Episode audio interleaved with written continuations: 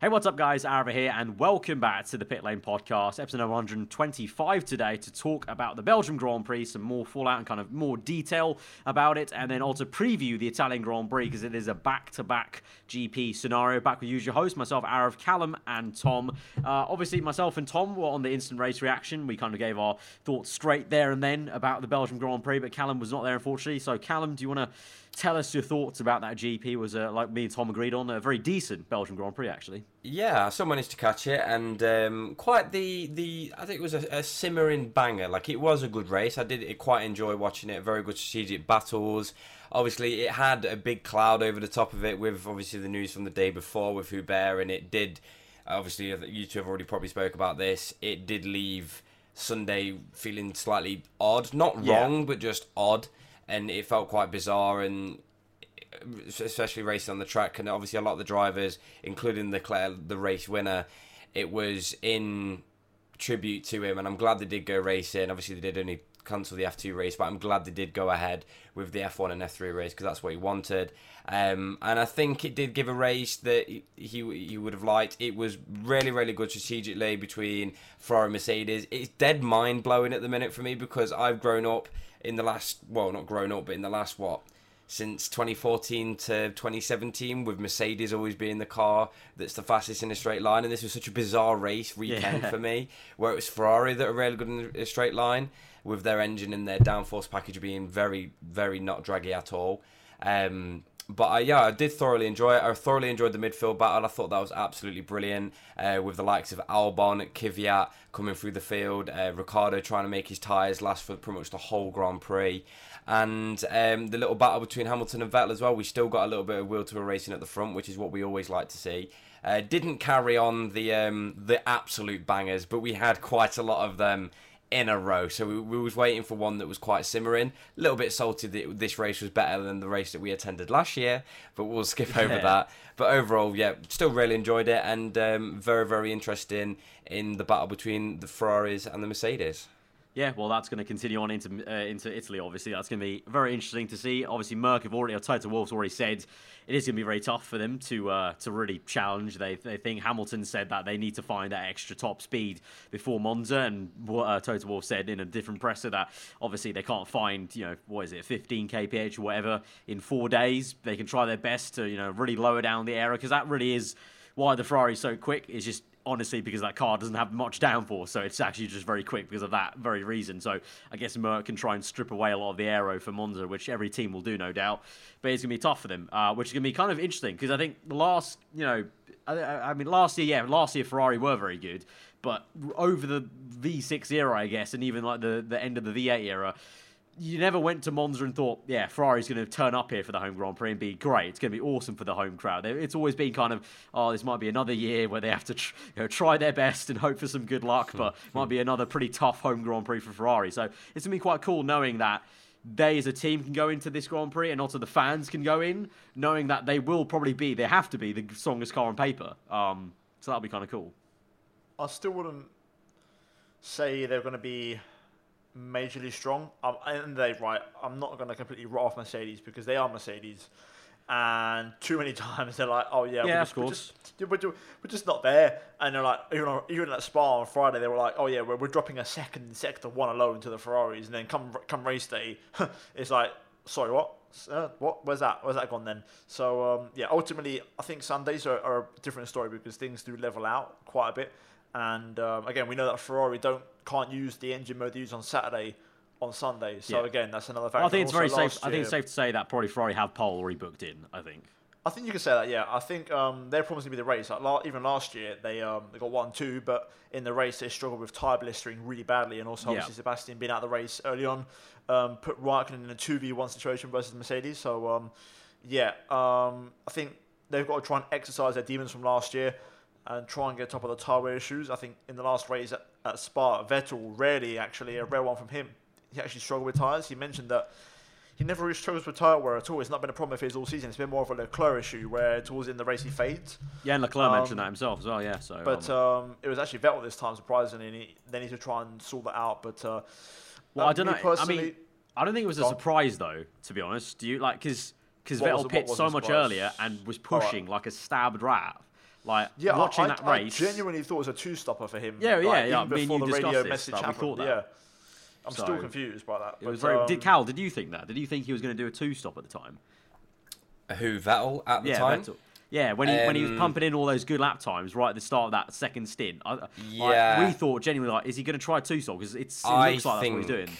I think Mercedes pulled the old trick on Ferrari. Uh, and they've been done two race weekends in a row now where they've kind of outsmarted the team that they're playing up against. Obviously not fully because they still left Leclerc out, but I think Mercedes were heavily dummying on the fact that they were pumping in some really good lap times of Hamilton on Yeah. that first set of tyres.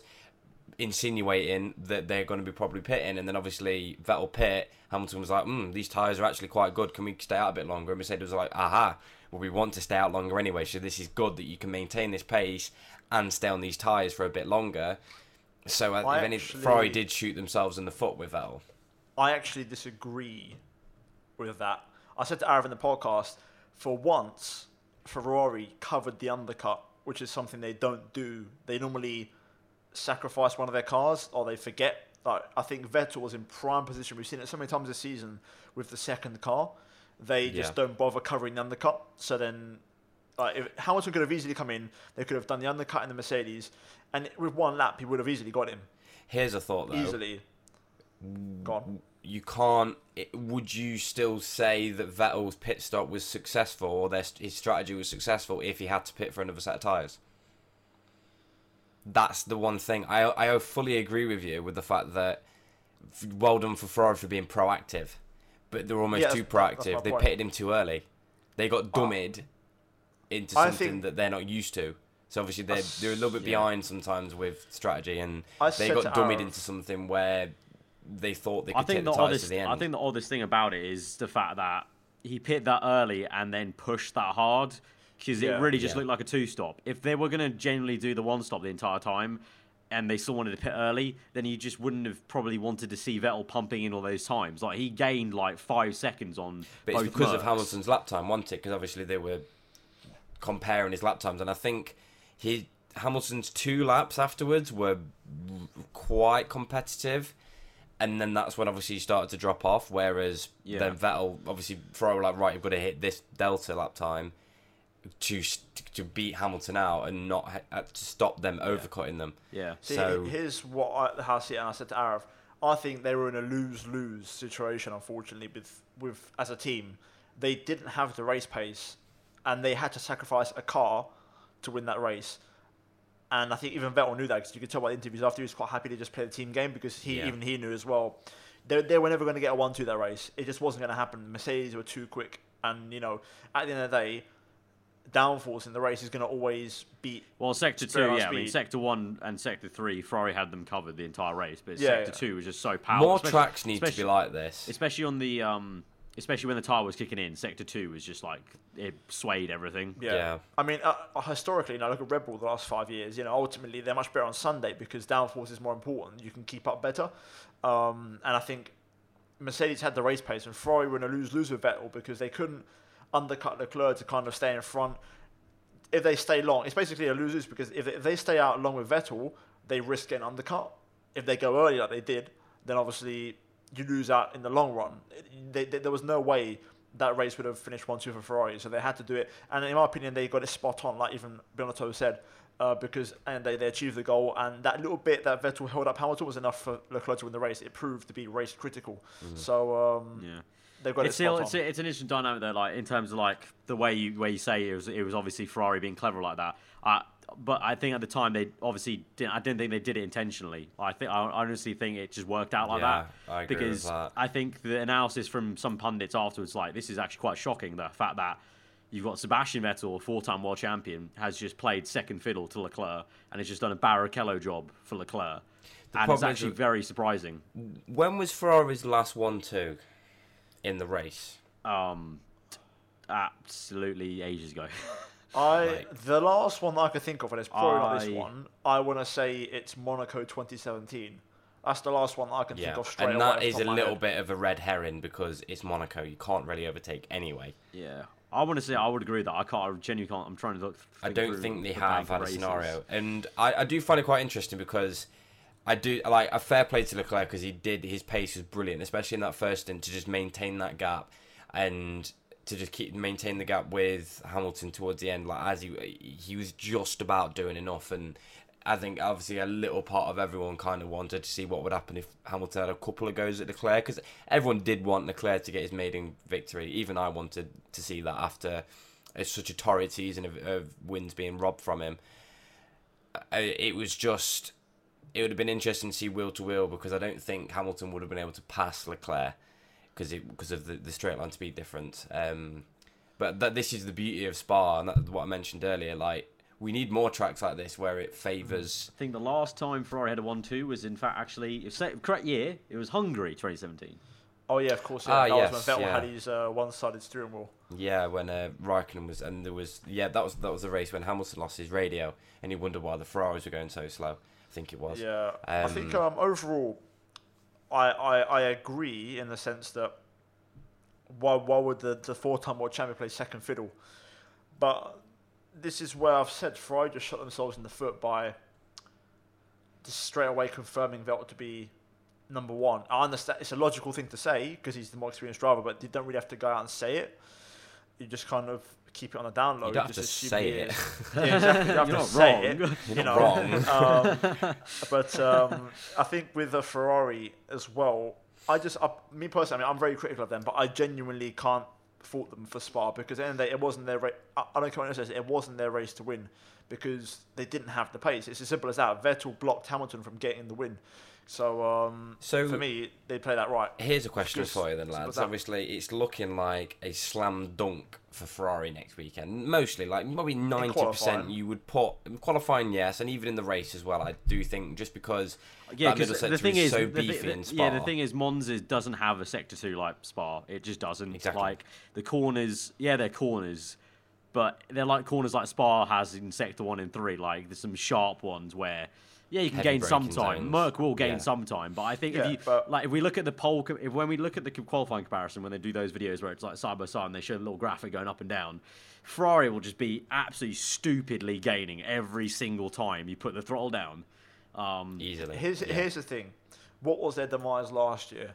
Not their straight line speed, exactly, and that can perfectly happen again. And even at Spa, it was weird because I, I read an article um, when they done the race sims on Friday they were suffering on the soft tyre, and the medium was fantastic for Ferrari. But in the race, it was the other way around. The medium was really poor, and uh, the soft tyre was actually quite good. Hence well, why they stayed quite competitive. I was going to inquire was the fact that Monza's near Milan, isn't it, in Italy? Yes. As far as I'm aware. And I'm there is rain forecast for both Friday and I've seen Sunday. This. Tasty. I've seen this. Tasty. So when we this say that it rains, like then slam dunk Ferrari, this is just Ferrari's like the season when it's a clear win for them, it's always something. If rain comes in, then right. it's it's Mer- it can come back in. I want a dry race personally because as a, as a guy that wants Ferrari to win, and I want I want a close championship. Um, if we can get a Ferrari one two, I'll take that because I want it to look not so much of a landslide in both championships. So um, I hope it and I pray it stays dry. But knowing Ferrari's like it probably won't. And um, you know they, they they could have had besides Spa they could have had two more race wins in uh, Bahrain and Canada and you, would fancy Monza as well. I do find it mad that Vettel hasn't had a legitimate race victory in over a year now, which does yeah. blow my mind. It's very it? I know Canada he technically did win, but it, would be nice if um, Monza was the one. I mean, it, it would, would be, be, yeah. Germany was almost the one. Like if he if he'd done Germany, that would have been unreal. But um, it would have been poetic justice. But if yeah. if he could do it at Monza, that would be that would be quite insane. something. I think that would be quite something. Yeah, you know what? Ways, I really hope that occur. does happen. It'd be a very good feel story. Very good feel story for him. We had Leclerc with the good feel vibe in Belgium. Exactly. if yeah. Vettel could get that in Italy, because also Italy was also you could argue the start of it Vettel's demise. I know people say Germany, but he did bounce back from Germany to win at Spa. Yeah, yeah. And then he crashed again at Monza. So yeah, um, you could say there maybe redemption for last year, but. Uh, I prayed. I just hope it stays dry. I don't care. If it's a boring race. I just want to see at least two back-to-back wins from a non-Mercedes car, and then we go to like Singapore, which could be a Red Bull track. So again, Mercedes might be three races on the bounce without win, something yeah. like that. You know, that's well, what you want. You mentioned about Red Bull, and I would like to speak about Alex Albon, like yeah, very, very briefly, because sure. I'm a massive fan of him. I think that I- I'm so pleased that he had such a good race. Race to say that he had such an odd first stint where he made up. I remember looking at him in the timing sheets and I was like, why is he so low down? Like he's lap 20 and he was like 14th or something Yeah. stupid like that. Like I was like, we, you're in a Red Bull. you don't do a Gasly on us. Like please don't do this. And I was very very pleased to see him come through and finish in fifth. A little asterisk, absolute heartbroken for Norris. Absolute. I, I'm. That is just McLaren. McLaren is definitely the most unreliable car this season. With that, ironically, to say that this they've made so many more strides forward with Renault and making such a beast of a car these days. Um, but I, I honestly, I think that was the perfect start to his Red Bull career, and hopefully Yeah. we can see him on the podium toward at least toward, before the end of the season, Well, that's his target apparently. That's what the team have set out for him to get one podium. Um, which is more than what Gasly got. It's it's interesting because um, Gasly was another example. Sorry, um, Albon. Jesus, whoops. Um, Albon was another example of proving that the soft tire was the better race tire because Yeah. he was going nowhere on the medium. It just wasn't working. You could see. Yeah. he was even. And I think he was he- got overtaken by Ricciardo at one And he point. pit quite early for the soft as well, actually. yeah, he did. He pit like almost halfway distance, and you could see he was just breezing through the field. Yeah. Like so- it was so easy. So again, proof that the Sunday the soft tire was better actually, the better race tire. Um, but yeah, overall, I thought he he was phenomenal. To be honest, really good job. Yeah. Um, that overtake at turn nine was saucy around the outside of Ricciardo. That's that's what that's what you want right there. That's why Gasly got dropped, and um, that's why he got. It was his brought other in. moves as well. It was like obviously the Perez one was ridiculously brave to say that we've seen front wings fly off in that certain scenario. Yeah, true. And it was his move on was it Kvyat into the whoever he overtook into the final um, bus stop chicane, uh, where he basically Uh, basically there's a Haas, I think. I think it was Magnus. yeah, like he mugged him on the brakes. It might have been Grosjean or Magnussen. Absolutely mugged him on the brakes, and that that reminded me a little bit of Ricciardo with those fresh tires. He broke so late. I was like, how the fuck did he brake that late? It reminded me of Ricciardo, like, and you fully expect it, the car just to go steaming on past the apex and going into the runoff, but somehow they get it slowed down. Something about that Red Bull that's brilliant. Uh, Personally, on- on personally I, like, I like the turn one line, the turn nine one because it was the only move of the race I think that wasn't on the straight. It That was was uh, some, somewhere else. At And least also, into you the never bus stop, there's no overtake around the DRS. outside. Yeah, true. It's just Which I because you quite never see a like. move around the outside of nine. That's like I've, I don't, I, even before like these hot- dirty air machines, I've never. I Yeah, can't think yeah. of a move around the I outside. of know that corner. Ricciardo was struggling on tyres, but even still, still ballsy to go clean around the outside, for sure. especially after being squeezed out of Rivage and then going, oh, you know what? Exactly, Yeah, I'll just squeeze it around the outside instead then. but yeah. So, McLaren. in ter- McLaren, huh? I thought Mc- uh, as we said in the podcast, and Cal mentioned them, but like even though I've been reflecting on it, McLaren, they've really had a good season, haven't they? I, mean, I, know, I know we're in the second half of the season now, but they've picked up where they left off. Like we mentioned it, poor quality, great race. Like Norris just kept his nose clean, and even the pace he had, he was 20 seconds clear of the car I they- behind. Like it's safe to say they're comfortably going to get that best of the rest, I would say. Um, and like Cal Oh, said, the unreliability, how many points they've actually thrown away. Like they could be.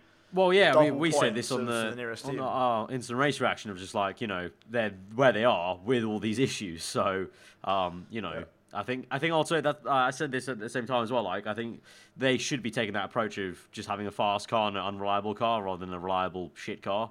Basically, Yeah. Um, I think Yep, this agreed. year now, especially now where they're at with the points they've got to Toro Rosso, the next car, next team, they can afford just to chuck everything on that car, try new things, push stuff that maybe shouldn't be pushed usually, and if it breaks, it breaks because they they can just get data basically of what's going to be better for them for next year as well for next year's car. And start working on next year as well. To be honest, like, Yeah, I'm sure they're already. I'm sure. start. I'm sure mo- more than any any team in the midfield, they probably started very early on next year's as well, car. like, even like, then what's mad, like Toro Rosso, the next team, but they actually got a podium. Like, had they not got a podium, the gap would be like even yeah, it would be a lot larger. Yeah, yeah. So uh, yeah, they, Well, they've on, had a really on, good uh, season. on Toro Rosso, I think uh, it only came out after the race was over, uh, after Sunday, but uh, Kvyat's uh, celebrations of uh, getting P7 from, what was it, P17 or 18 It on the was grid. 19. It was a very good drive from Kvyat, to be fair. Uh, very Brilliant. understated as well, because it didn't really see him much in the race. But uh, the just the celebration for me, I think, told me a lot about the mentality that he's got in his mind. And actually, that,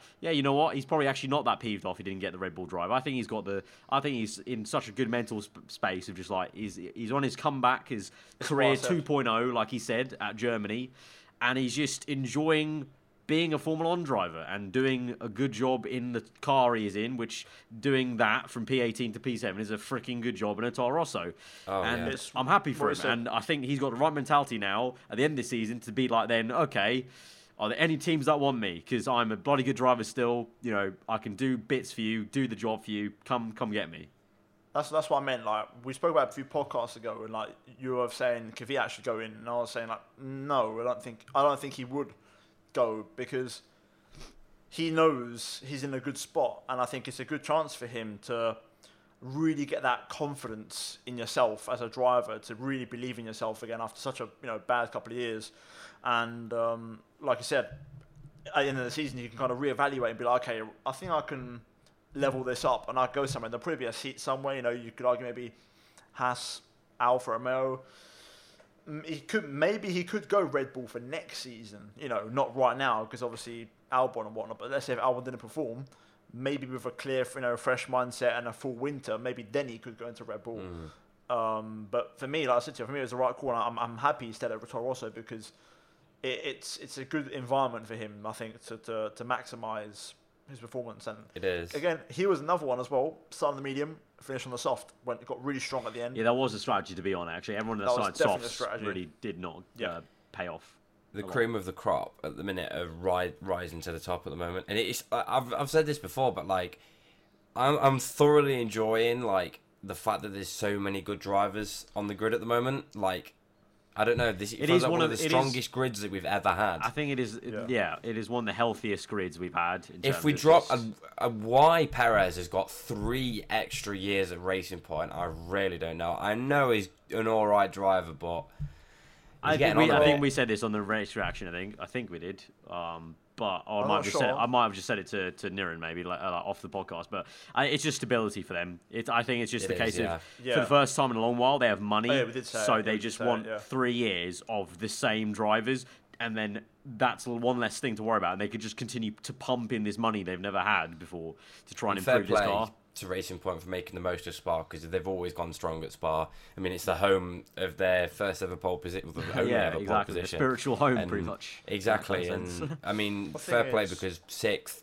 is, is a really decent result for them, getting a good, decent amount of points ahead of the Toro Rossos, which is massive, ahead of the Renaults, um, and obviously snatching ahead of the uh, McLarens as well. The fact that they were best of the rest that race goes to show you've got to be in it to win it as well, and that's the, the only asterisk above McLaren. And There's also, a I small want asterisk on best of the rest. Yeah, exactly. Asterisk, but yeah. Exactly. And also, what I Um, wanted to very quickly bring bring up is the fact that the one thing that breaks my heart about McLaren is they're starting to get good a year and a bit before the new regs. Like, I think that's quite Yeah, typical. yeah, it's Got- it is. obviously, I- that's I- not guaranteeing the fact that they'll have not like not not guaranteeing saying oh they're not going to have a good car in 2021, but I wouldn't is- think too much. Yeah, I Um, think- I think as a it's I'll give McLaren you- fan, I think it's I'll a give ca- you a couple of examples. Like it's not a problem historically. It seems. Um, Ninety-seven, they were starting to get strong. They won a couple of races that year after such a miserable mid nineties, and then the ninety-eight regs came in with the narrow cars, the groove tires, and all that kind of thing, Hmm. and they were winning like champ. Like, they were champions that year. So, um, also 2006, 2007, 2008, after the V10s, they moved to the V8s, and they just kept on getting stronger. When that when Hamilton came in, and they yeah. just won stuff. So I, I won't worry too much. Even 2014, like they were better in 2014. I mean, I think, the, than the, 2013. the engine so- regs won't change. That'll be all fine. I think Yeah. aero wise, I think for them, like it would have been an issue had they not been this strong this year.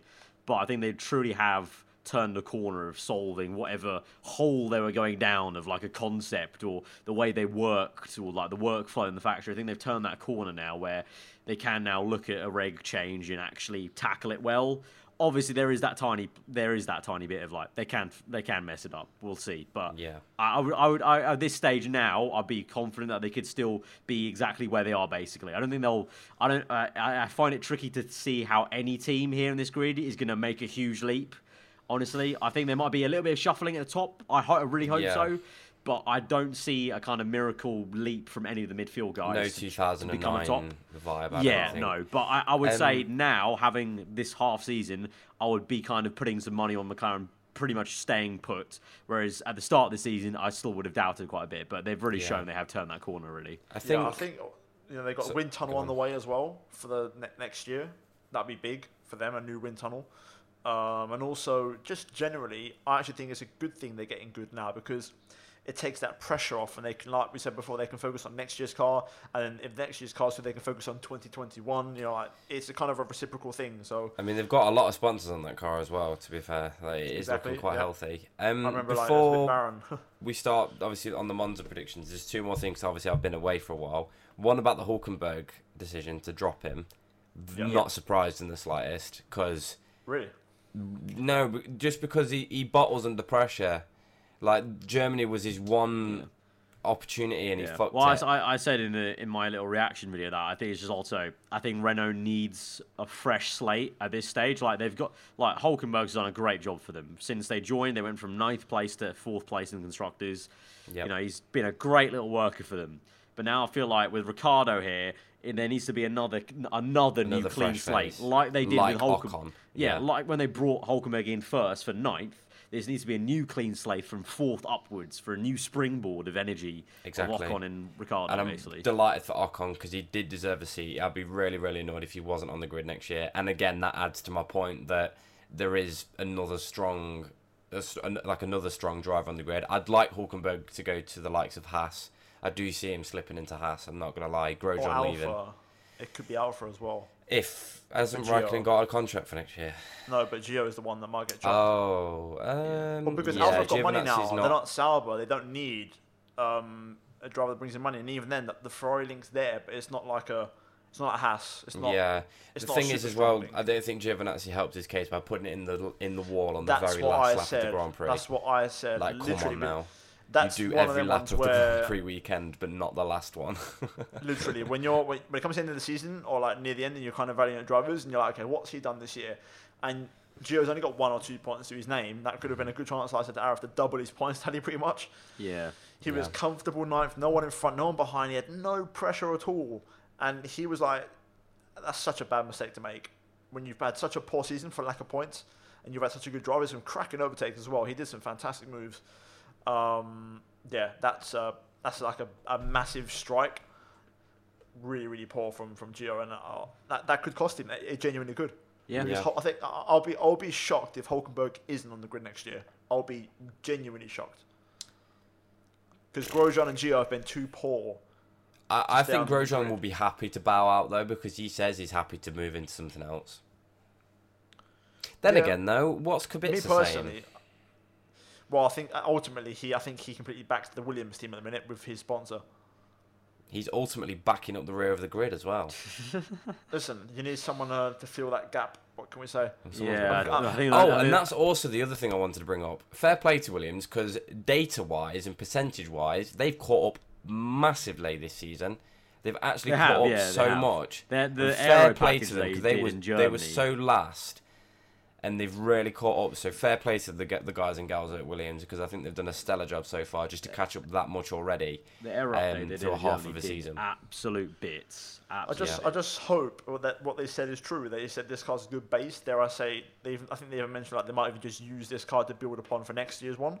hmm So I think that's very uh, smart let's- from them. It's less work. It's less money, less work for them, so they can save more money for the reg- regulation Yeah, change year. uh, Exactly. With the, with the asterisk being, let's hope that they, that actually is true and this car is a good base to build upon because we've seen, we've seen Well, the before thing where, where is- teams are like, oh, we're losing downforce, but we don't know what the hell's causing it. But the thing that- is, that though, kind of this Sounds like car, McLaren. this car has been so bad, and the ba- the the raw this car raw car at the very start of the season was so low that they have so much to gain that even if the car isn't actually a good baseline, I think they'd still gain enough next year for you not to notice it.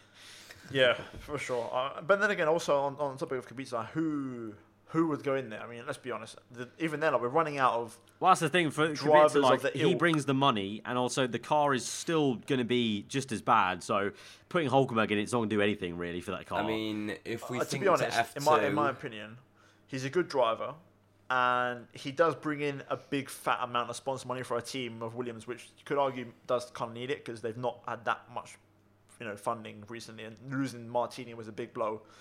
And also, as we saw in Hungary, he has got a big fan base, and that's always healthy for F1. It's always good to have. Um, you know, as many fans as But possible engage with that was that. That's the thing that I found that bizarre that how like slow he was and everything. But there are certain drivers like Latifi. Yeah, again, but like Latifi's like, would, would that excite you? Anymore? Well, he, he out he outpaced Kubica in the Oh, yeah, practice but- session. I- I- uh, uh, it wouldn't. It, it, it wouldn't make me care anymore. I, I still know because I still know Russell's going to. I'd like to see Nyck De Vries on the grid. I'm not gonna lie. Hmm. Yeah, I- he's he- don't he know where been- he'd go. Well, Kubica came back on the grid at the age of what? Yeah, but it's different because uh, Well, and they, bearing he in does mind have a, C- he Kubica does have a has got that little hair. He looks about forty.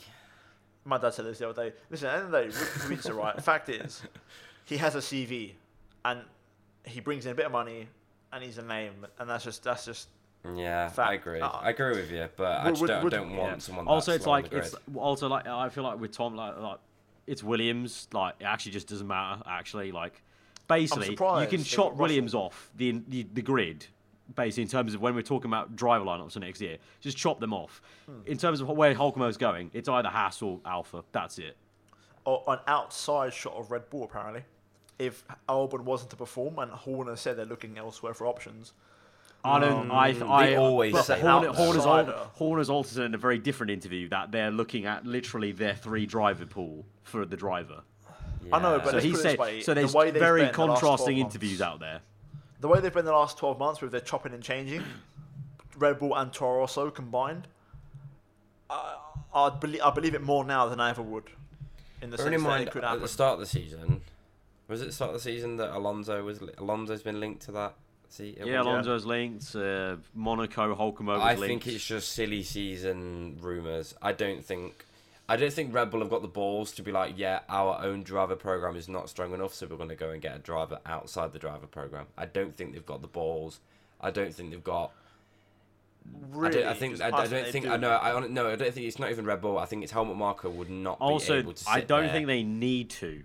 They don't need someone to challenge Verstappen. They just need someone to do better, uh, to do well enough to be a second man to him. That's Oh, all they tha- need. That's, that's what we think. But I, I genuinely believe they. I think they want someone to challenge Verstappen, and they don't, they're not going to get that. Hence, why they're going to look elsewhere.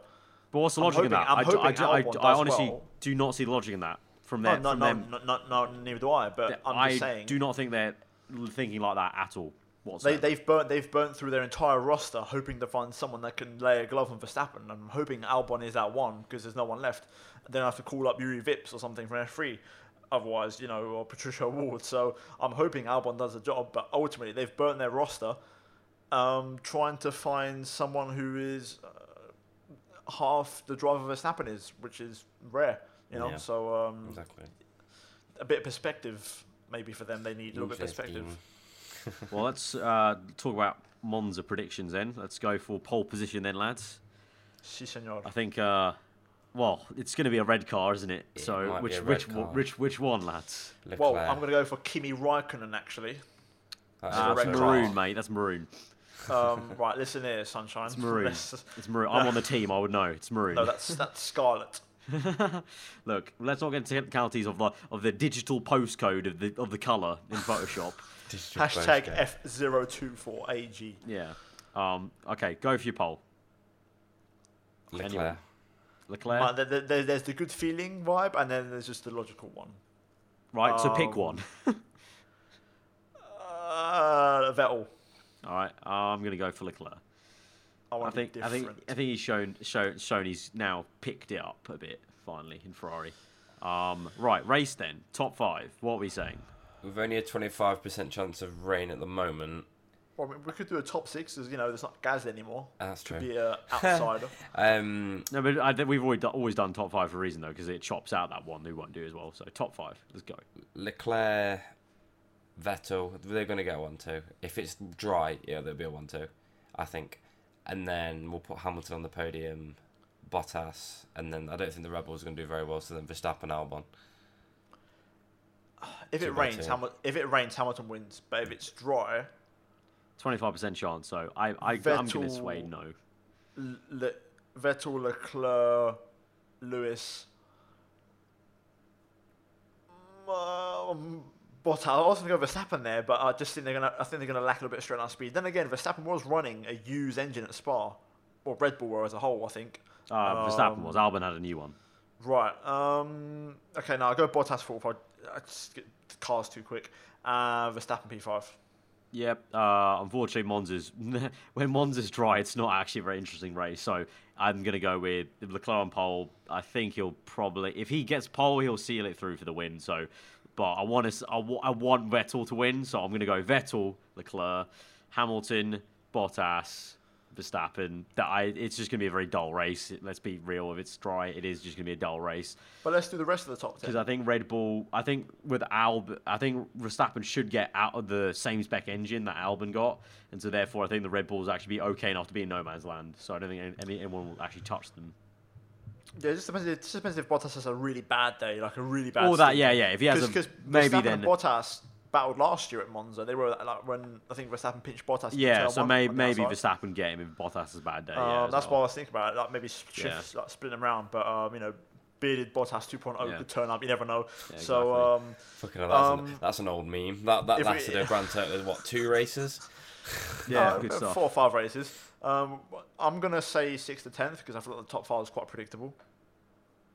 Okay. Um, and I think the midfield battle could be interesting because there's a few cars there: Racing Point, McLaren, Alfa's home race, even Renault. They were speedy up until Sunday, really quick.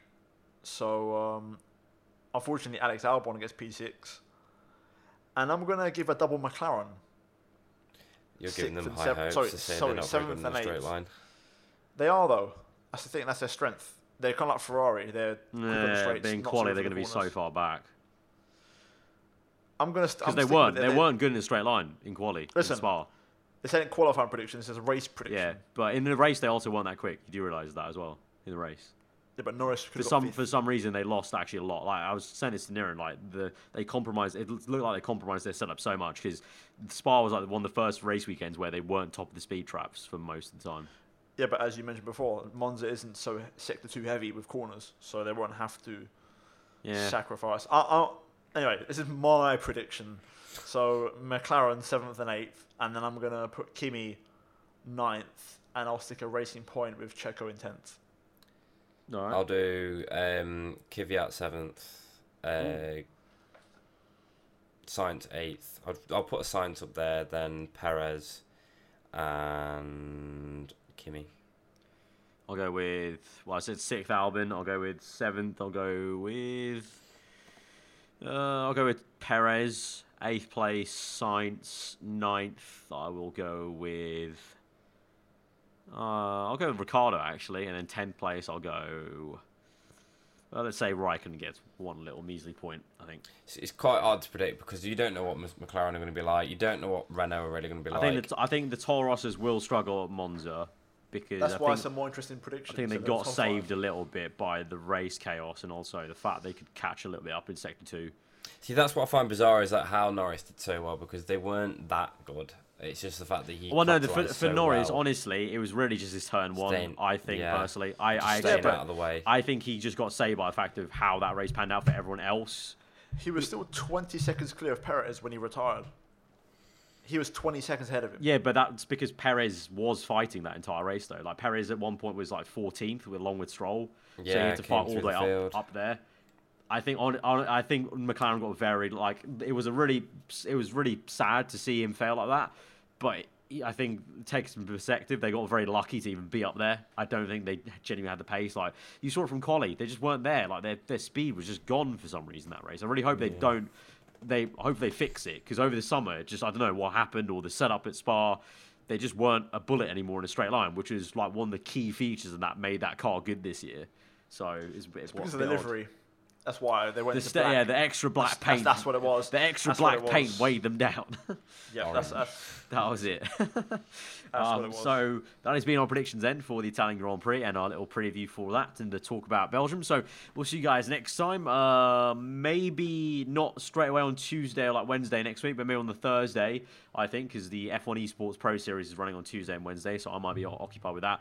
But eventually there will be a podcast uh, for the Italian Grand Prix, but obviously there'll be the instant race reaction on Sunday, so you can look forward to that.